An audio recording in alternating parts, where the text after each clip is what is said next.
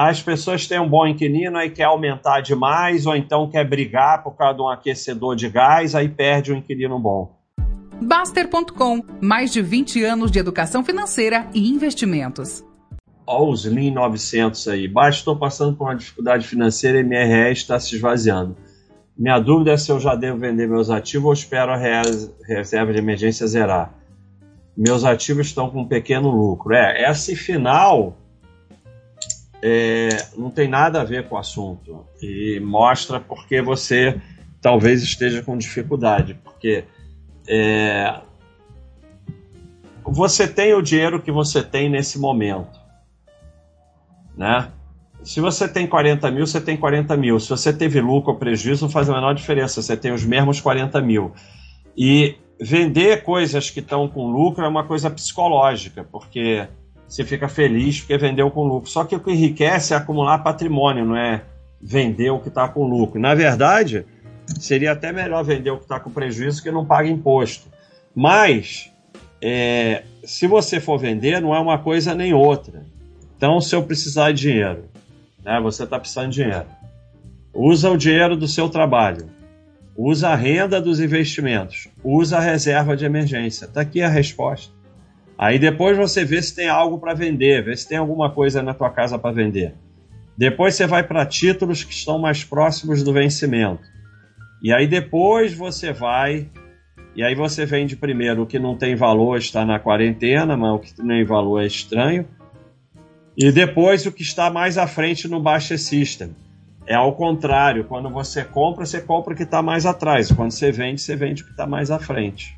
Boa noite, Baixo. Na sua opinião, qual o melhor caminho para comprar um carro seminovo até 50 mil? É, o melhor caminho é você juntar o dinheiro. Quando você tiver o dinheiro, você compra à vista é o melhor caminho para comprar qualquer coisa. Qualquer coisa você só compra assim. Você junta o dinheiro, compra à vista e arruma um desconto. Qualquer coisa você me perguntar qual o melhor caminho é esse, é comprar à vista. Junta o dinheiro e compra à vista. Cláudio, minha decisão foi não investir em ações. Fiquei feliz com essa decisão. Não parece, senão você não está apostando aqui, né? Se você está apostando é porque você não está muito feliz nem muito seguro com essa decisão. Porque se você tivesse, isso não é um isso só é um assunto porque você não está feliz com essa decisão. E porque você está precisando se convencer e convencer os outros de que essa é uma boa decisão para você. Obviamente você está com é, é, um certo é, insegurança, porque no longo prazo as ações é, retornam mais do que os outros investimentos que você está fazendo. Então, é, reestuda, revê e fique é, feliz mesmo e certo da sua decisão, que não é o caso, porque as coisas só viram assunto se você não está seguro com aquilo. Se você tivesse seguro, você nem postava aqui, né? Então, revê isso aí, porque obviamente você não está feliz com essa decisão. Arthur, baixa, você fala para não girar, porque o objetivo do giro é recolher taxa, cortar e tal. Mas agora há pouco você disse que taxa de transferência na custódia. Não, cara. Ah, meu Deus.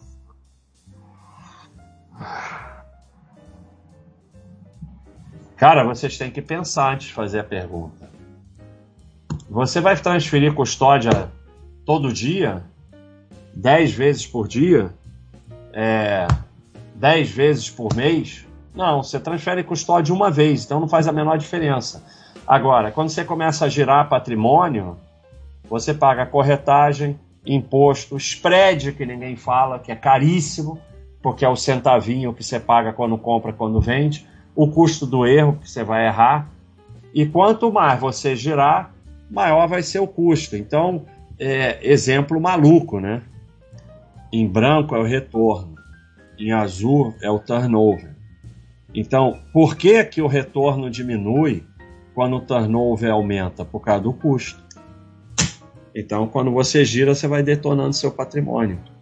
Mas uma transferência de custódia que você vai fazer uma vez na vida ou duas vezes não faz a menor diferença. Isso aí não é giro de patrimônio, né? Isso é taxa é. de transferência de custódia. Transferir custódia não é giro de patrimônio, o patrimônio continua o mesmo. Juliano, ai meu Deus do céu. Baixa, se comprar um imóvel muito bem localizado, diminui muito a vacância dele, fica desregulado menos de um mês?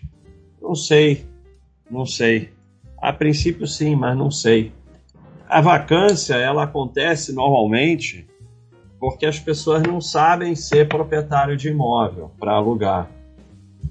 Sabe, se você bota numa boa administradora e fala, ó, meu interesse é bom inquilino e meu interesse é não ficar vazio, se for um bom imóvel vai ficar cheio. O problema é que as pessoas ficam botando preço maluco, perdem bom bom inquilino porque por causa de besteira, são apegados ao imóvel. Então isso nada faz a menor diferença deixa o imóvel com uma boa administradora, esquece que ele existe, esquece tudo e orienta a administradora que você só quer que não fique vazio e que se tiver um bom inquilino não perder ele. Acabou.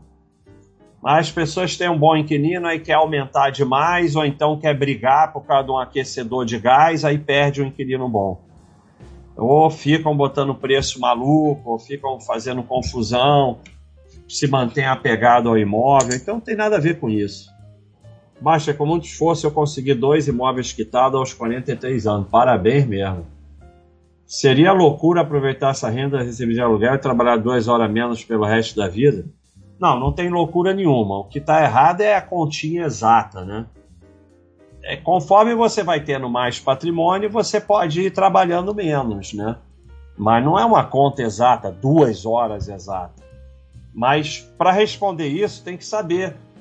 Assim, Conforme o seu patrimônio vai aumentando e a sua idade também, você pode ir gastando mais e trabalhando menos. Isso você vai ter que aprender a administrar. Então não tem loucura nisso, não tem uma conta exata. Conforme você vai ficando mais velho e tendo mais patrimônio, você pode ir trabalhando menos. Então, isso é uma coisa que você vai ter que aprender a administrar. Ink Games TV, obrigado aí pela contribuição. Comecei a investir 5% no exterior, gosto de empresas de tech e jogo o que o Paz diz sobre Activision, Nvidia AMD no Brasil não querem investir. Eu não digo nada. Eu, negócio de no Brasil não querem investir e tal. Assim, eu acho que você não devia misturar investimento com o que você gosta. Dá para ver pelo teu nick in Games TV que você está ligado à área de jogos e aí você está misturando. Inclusive é uma coisa péssima, porque se você vive dessa área e investe nessa área, você está diversificando pouco, né? Eu acho que você está confundindo as coisas. Sabe? Tipo, agora eu vou investir só em empresa de bicicleta porque eu gosto de pedalar. É, mas hoje mesmo vieram com esse papo aí que o ETF de renda fixa é melhor que o Tesouro Direto, que a gente é otário de comprar Tesouro Direto, porque é impressionante como as pessoas repetem o que é colocado na cabeça delas para que elas sustentem o sistema. ETF é a mesma coisa que o fundo, ele é um, um, um instrumento financeiro cujo único objetivo é sustentar o gestor. No longo prazo, o dinheiro fica para o gestor.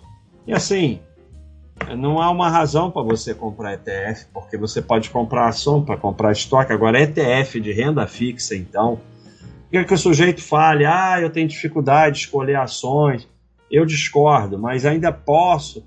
Agora, ETF de renda fixa, sabe? É, é loucura é que nesses ETF que tem ETF é, ou fundo, não, aí é fundo. Fundo de ações da ação tal.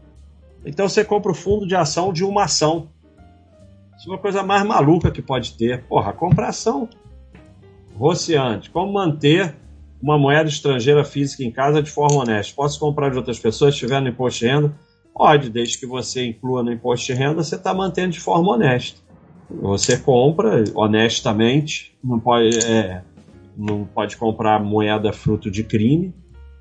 Bom, você pode comprar em casa de câmbio, você pode comprar até no Banco do Brasil e você declara no imposto de renda, não tem problema nenhum, não tem nada de ilegal de manter moeda estrangeira física em casa. Baixa numa crise sem precedentes, para qual país você fugiria com a sua família? Isso aí depende de cada um, né? Para mim é muito fácil ir para Portugal porque eu tenho nacionalidade portuguesa, né? Aí cada um tem que ver para onde dá para ele, ele ir, e isso faz parte da reserva de valor. É, você tem que ir já se preparando, se puder tirar uma segunda é, nacionalidade é melhor, é, já tem que planejar para que país você vai, já tem que se preparar, já tem que saber como é que vai fazer e tal. Então, isso é uma coisa que você planeja, não resolve na hora. Para mim é muito simples ir para Portugal é, ou até qualquer país da Europa que faça parte da comunidade, porque eu posso entrar porque eu tenho a nacionalidade. Aí você tem que ver para você qual que seria.